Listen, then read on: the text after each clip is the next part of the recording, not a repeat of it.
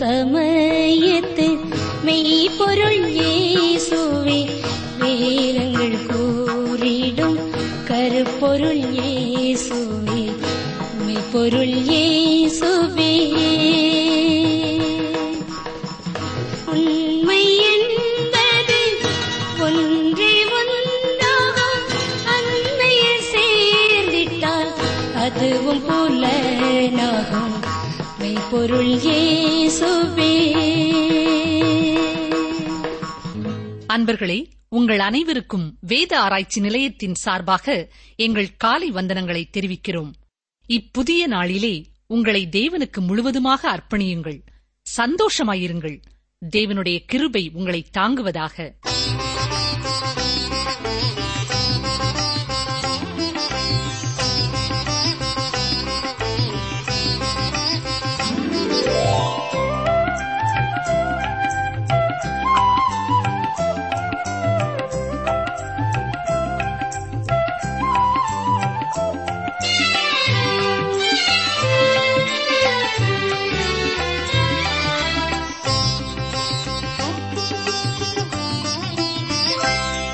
கிருபை வேண்டும் நாதா. இயேசுவேவும் திவ்ய கிருபை வேண்டும் நாதா. இவ்வாராதனையில் கிருபை வேண்டும் நாதா. கிருபை வேண்டும் நாதா. இயேசுவேவும் திவ்ய கிருபை வேண்டும் நாதா. இவ்வாராதனையில் கிருபை வேண்டும்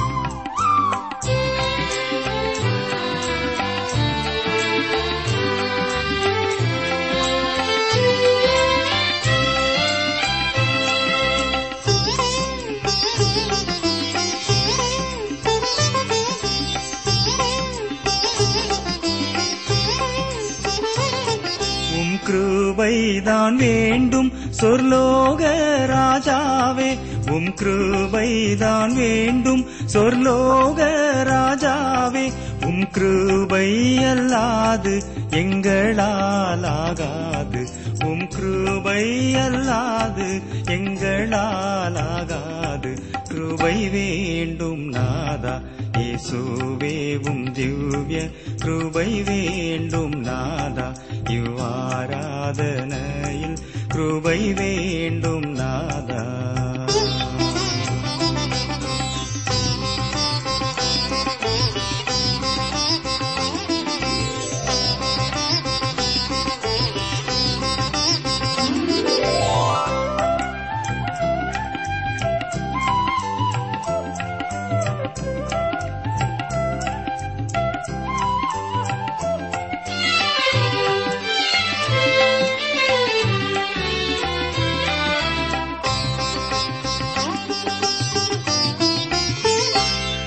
தாசனாம் சேவானின் சாயலை மாற்றின.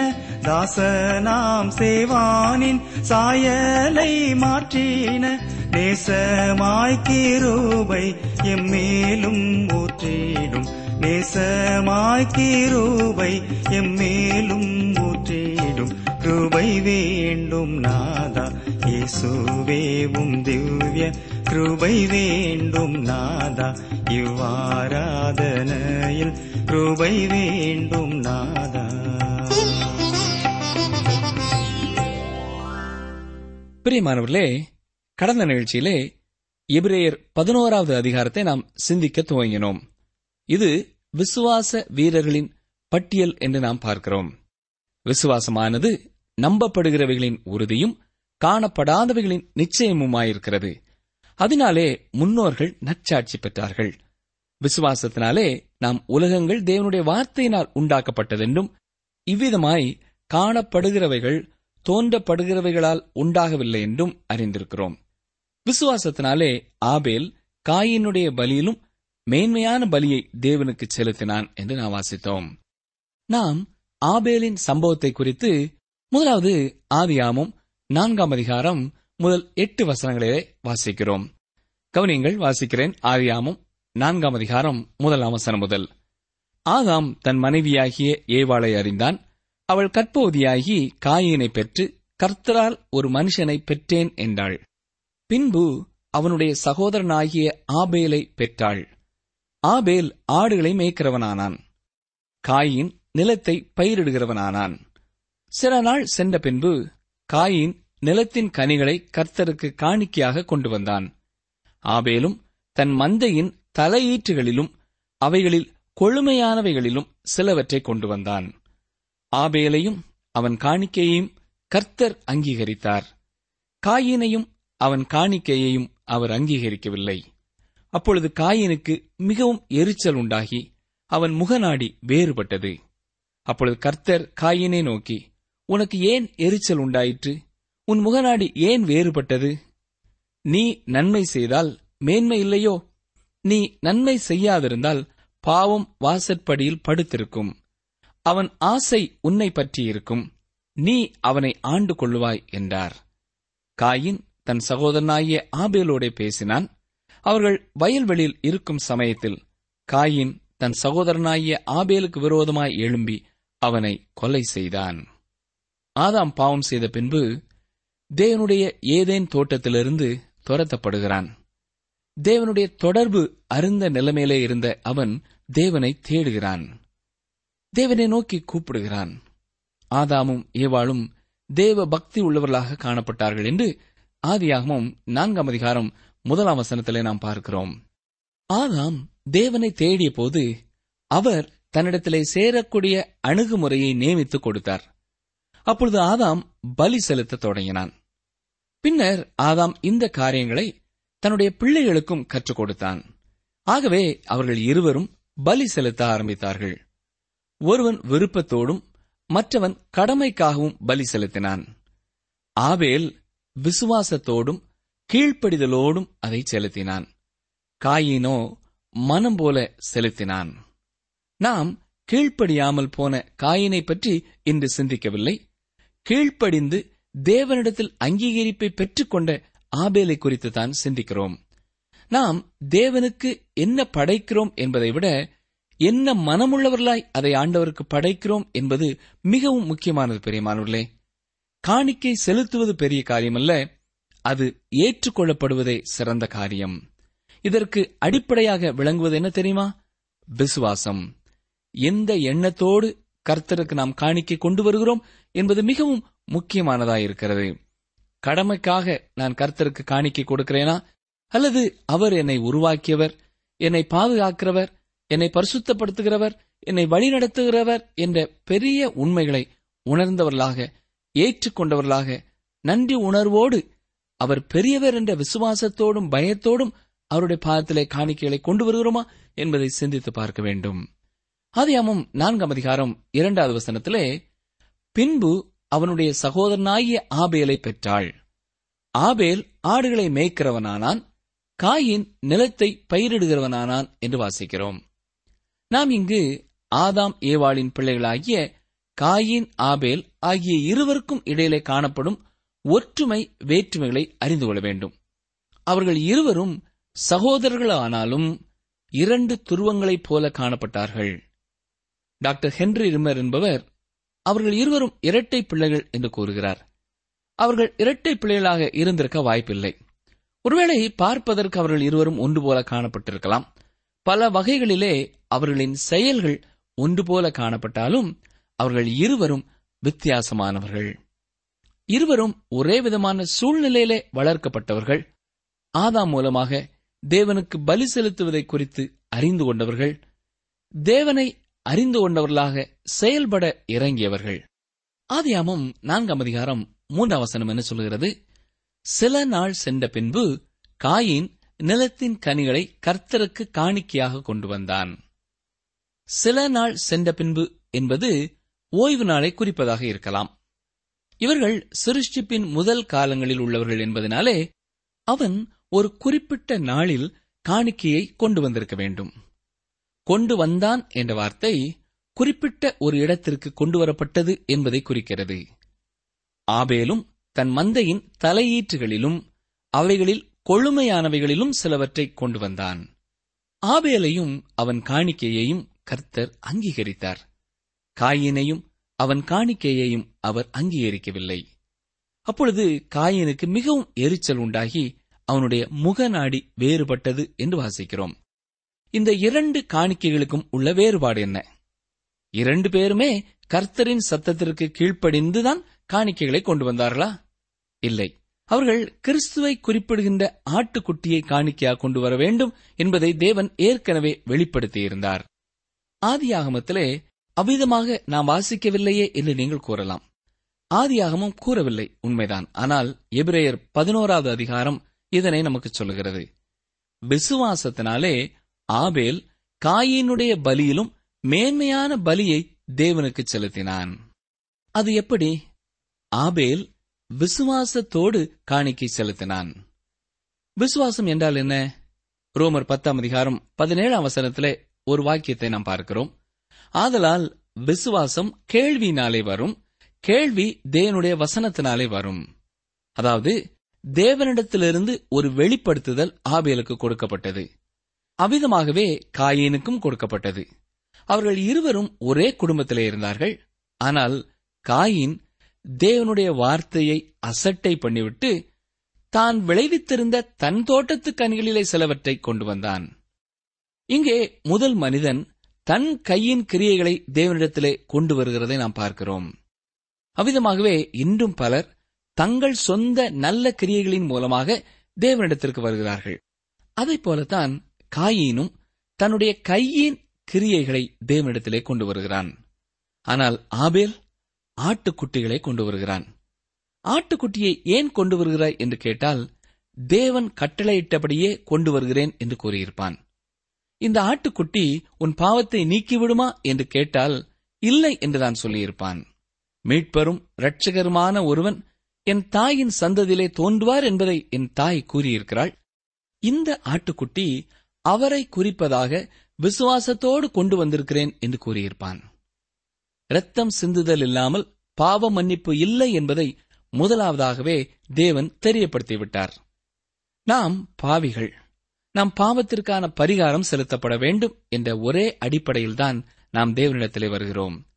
அந்த சிறிய ஆட்டுக்குட்டி பாவத்தை நீக்கி விடுவதில்லை ஆனால் அந்த ஆட்டுக்குட்டி முன்னறிவிக்கிற தேவ ஆட்டுக்குட்டியாகிய கிறிஸ்து.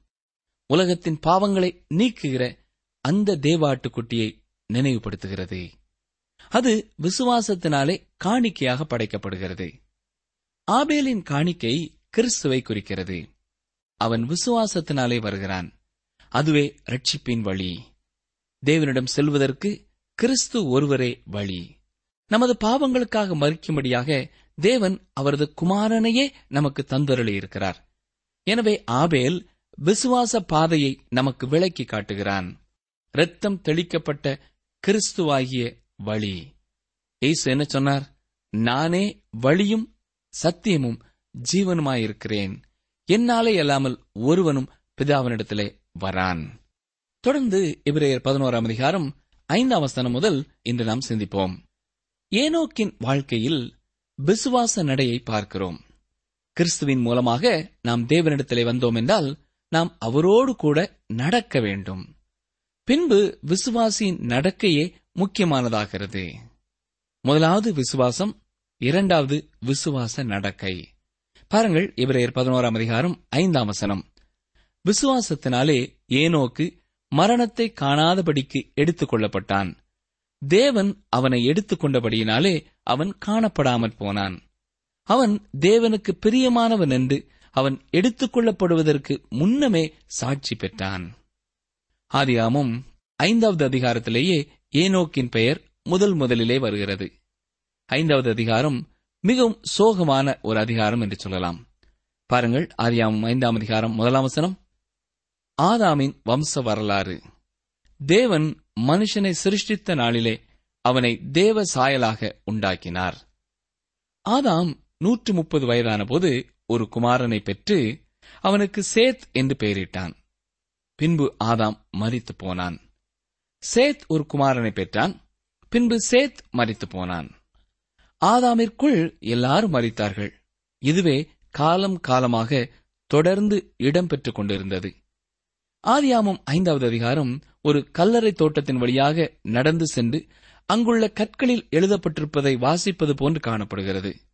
இதுவே இன்றும் மனிதனின் சோகமான முடிவாக இருக்கிறது. மனிதன் இன்றும் மறித்துக் கொண்டே இருக்கிறான். ஏனோக்கை குறித்து நாம் ஆதி ஆமத்தில் என்ன வாசிக்கிறோம்? யாரேத் ஏனோக்கை பெற்ற பின் எண்ணூறு வருஷம் உயிரோடு இருந்து குமாரரையும் குமாரத்திகளையும் பெற்றான். யாரேதுடைய நாளெல்லாம் தொள்ளாயிரத்து அறுபத்தி ரெண்டு வருஷம். அவன் மறித்தான் ஏனோக்கு அறுபத்து ஐந்து வயதான போது மெத்துசலாவை பெற்றான்.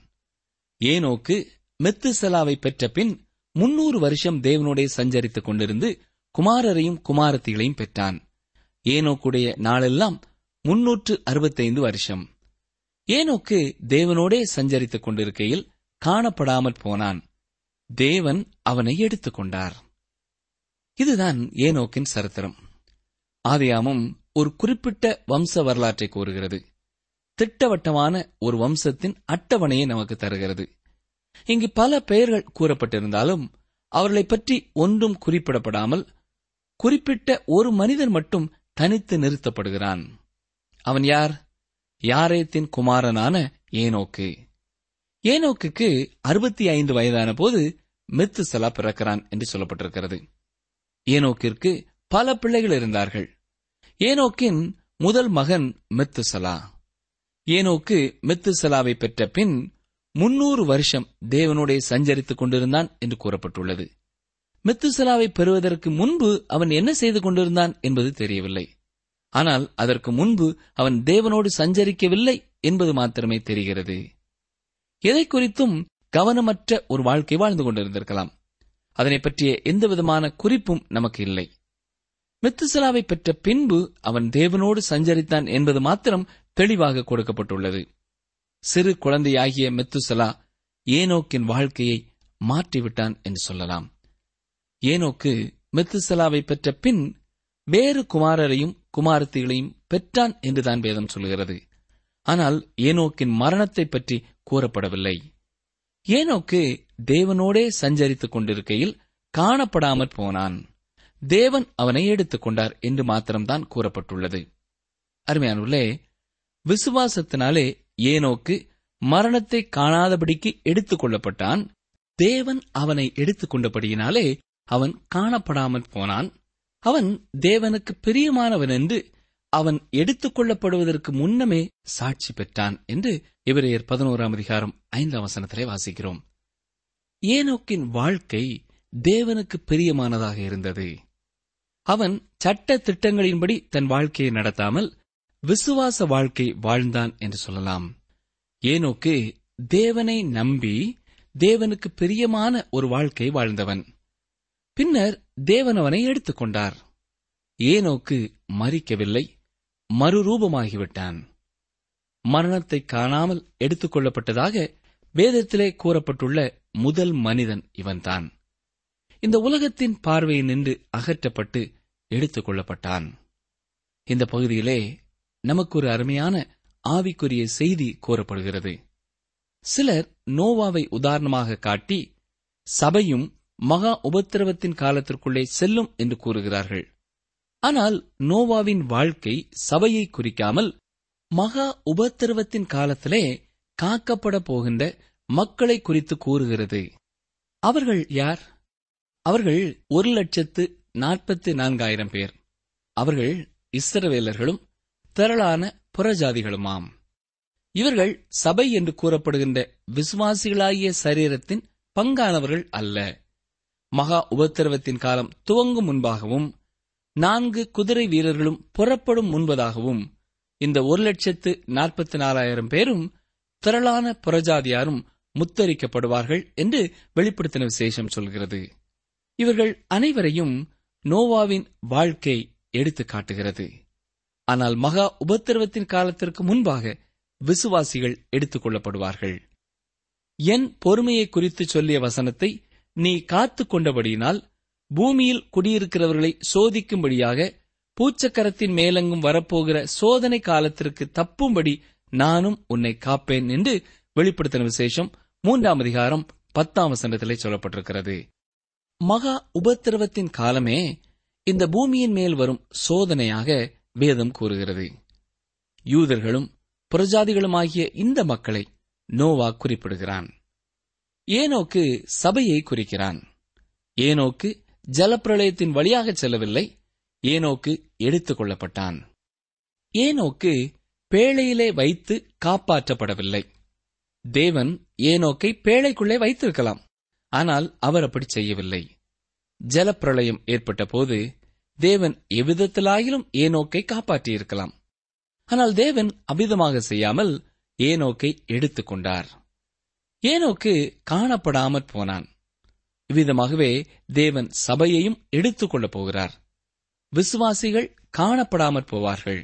எனவே ஏனோக்கு சபையை குறிக்கிறவனாக இருக்கிறான். ஏனோக்கு எடுத்துக் கொள்ளப்பட்ட சம்பவத்தை ஒரு ஓய்வு நாள் வேதபாட வகுப்பிலே படிக்கும் சிறுமி இவ்விதமாக கூறுகிறாள். ஒவ்வொரு நாளும் மதிய வேளையில் தேவன் ஏனோக்கு வீட்டிற்கு வருவாராம். தேவனும் ஏனோக்கும் சேர்ந்து உலாவச் செல்வார்களாம். ஒரு நாள் அவர்கள் இருவரும் வெகு தூரம் பேசிக்கொண்டே நடந்து சென்று விட்டார்களாம். வெகு நேரமாகிவிட்டது. ஏனோக்கு தேவனிடம் நான் வீட்டை விட்டு வெகு தூரம் வந்துவிட்டேன். நேரமும் ஆகிவிட்டது. நான் திரும்பிச் செல்ல வேண்டும் என்று கூறினானாம். அப்பொழுது தேவன் ஏனோக்கிடத்திலே உன்னுடைய வீட்டிற்கு நீ திரும்பிச் செல்வதை விட என் வீட்டிற்கு மிகவும் அருகிலே வந்துவிட்டோம். எனவே என் வீட்டிற்கே வந்துவிடு என்று ஏனோக்கை தேவன் தன் வீட்டிற்கே அழைத்துச் சென்று விட்டார் என்று அவள் கூறினாளாம். ஏனோக்கும் தேவனோடு கூடவே சென்று விட்டான் என்று ஏனோக்கு மரணத்தை காணாமல் எழுத்துக் கொள்ளப்பட்டதை குறித்து மிகவும் அழகாக அந்த சிறுமி கூறினாள். இதுவே சபையை குறித்தும் ஒரு நாளிலே இடம்பெறும். ஏனோக்கைப் போல தேவனோடு சஞ்சரிக்கிற விசுவாசிகள் அத்தனை பேரும் ஒரு நாளிலே தேவனோடு கூடவே இருக்கும்படி அவரிடம் சென்று விடுவார்கள். எனக்கு பிரியமான சகோதரனே சகோதரியே இன்று நாம் தேவனுக்கு பிரியமான ஒரு வாழ்க்கை வாழுகிறோமா? நமது ஜெப வேளையிலே ஆண்டவரோடு நேரம் செலவு செய்வதை குறித்து கலங்காமல் திகைக்காமல் கர்த்தருக்காக நேரத்தை கொடுப்பதை குறித்து மகிழ்ச்சி அடைகிறோமா? அல்லது எத்தனையோ பணிகள் இருக்கிறது என்பதற்காக ஜெப நேரத்தை ஆண்டவரோடு இருக்கும் நேரத்தை விட்டுவிட்டு நாம் உலக வேலைக்குள்ளே ஓடுகிறோமா? நமது வாழ்க்கையிலே அவருடைய வசனத்தை கற்றுக்கொள்வதற்கு அமர்ந்து நேரம் எடுக்கிறோமா? நமக்கு ஆண்டவர் கொடுத்திருக்கிற பொறுப்புகளிலே உண்மை உள்ளவர்களாக உத்தமமாய் நமது பணிகளை நாம் செய்கிறோமா? சற்றே சிந்தித்து பார்ப்போம். நமது அனுதின வாழ்க்கையிலே தேவனோடு நாம் சஞ்சரிக்கவே அழைக்கப்பட்டிருக்கிறோம். நமது வாழ்க்கையின் இறுதி பரியந்தம். அப்படி நாம் உண்மை உள்ளவர்களாக தேவனோடு விசுவாச வாழ்க்கை வாழும் பொழுது நாம் அவரோடு கூட எடுத்துக் கொள்ளப்படுவோம். பவுல் இதனை தெசலோனிக்கேற்கு எழுதின நிறுவத்திலே மிகவும் அழகாக சொல்லியிருக்கிறார். வாசிக்கிறேன் கவனியங்கள் ஒன்று தெசலோனிக்கேர் நான்காம் அதிகாரம் பதினாறு பதினேழாம் வசனங்கள். ஏனெனில் கர்த்தர் தாமே ஆரவாரத்தோடும் பிரதான தூதனுடைய சத்தத்தோடும் தேவ எக்காலத்தோடும் வானத்திலிருந்து இறங்கி வருவார். அப்பொழுது கிறிஸ்துவுக்குள் மறித்தவர்கள் முதலாவது எழுந்திருப்பார்கள். பின்பு உயிரோடு இருக்கும் நாமும் கர்த்தருக்கு எதிர்கொண்டு போக மேகங்கள் மேல் அவர்களோடே கூட ஆகாயத்தில் எடுத்துக் கொள்ளப்பட்டு இவ்விதமாய் எப்பொழுதும் கர்த்தருடனே கூட இருப்போம். எனக்கு பிரியமான சகோதரனை சகோதரியே நமது அனுதன வாழ்க்கையிலே நாம் ஆண்டவராகிய இயேசு கிறிஸ்துவுக்குள்ளே வாழும் பொழுது அவருக்குள்ளே வாழ்கிறவர்களாக மரணத்தை சந்தித்தாலும் அவர் வரும்பொழுது நாம் அவரோடு எடுத்துக் கொள்ளப்பட போகிறோம். இப்படிப்பட்ட நிச்சயமுள்ளவர்களாக ஒவ்வொரு நாளும் வாழ்வதே ஒரு விசுவாச வாழ்க்கை. இயேசு என் பாவத்தை மன்னித்திருக்கிறார். அவர் என் பாவத்திற்கான பரிகாரத்தை செலுத்திவிட்டார்.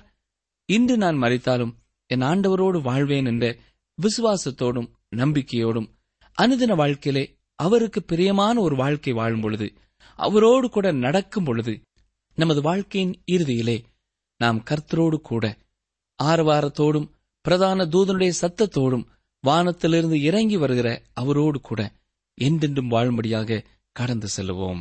அருமையானவர்களே நீங்கள் தேவனோடு நடக்கும் அனுபவம் உடையவர்களாக இருக்கிறீர்களா? ஆமோஸ் மூன்றாம் அதிகாரம் மூன்றாம் வசனம் இவ்விதமாக சொல்கிறது. இரண்டு பேர் ஒருமனப்பட்டிருந்தாலொழிய ஒருமித்து நடந்து போவார்களோ?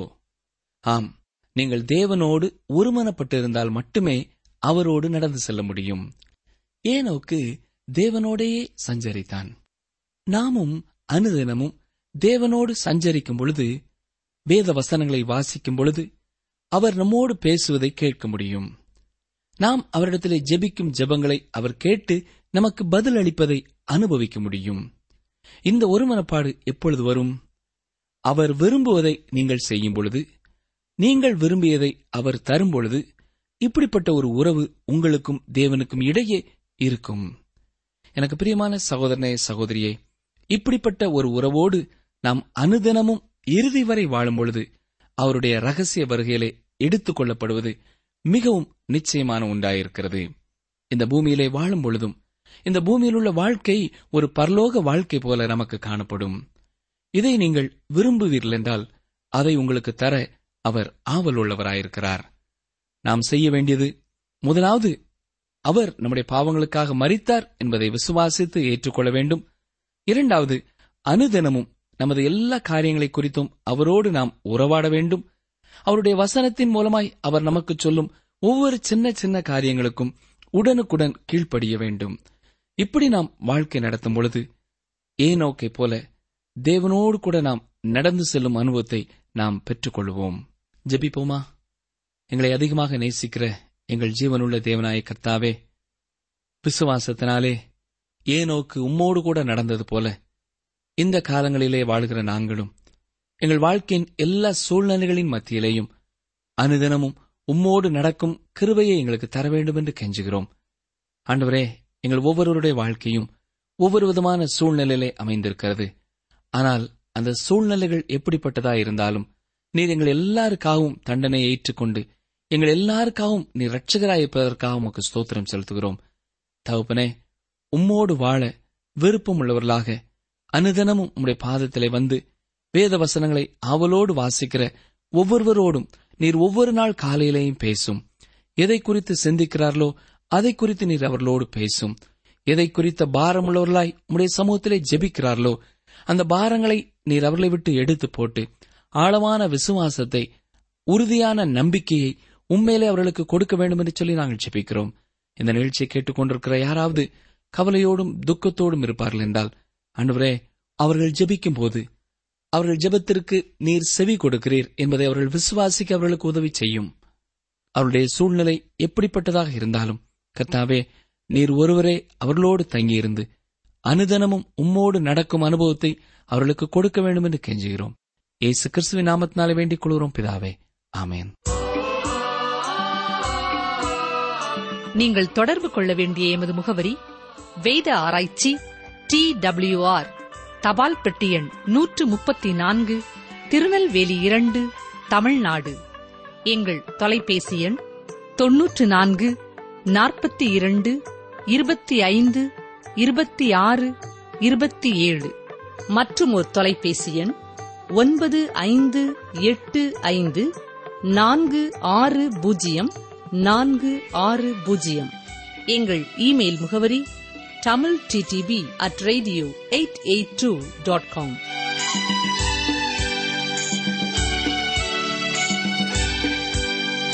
நம்முடைய ஆத்துமா கர்த்தருக்கு காத்திருக்கிறது. அவரே நமக்கு துணையும் நமக்கு கேடகமுமானவர். சங்கீதம் முப்பத்தி மூன்று இருபது. நம்முடைய ஆத்துமா கர்த்தருக்கு காத்திருக்கிறது. அவரே நமக்கு துணையும் நமக்கு கேடகமுமானவர். சங்கீதம் முப்பத்தி மூன்று இருபது.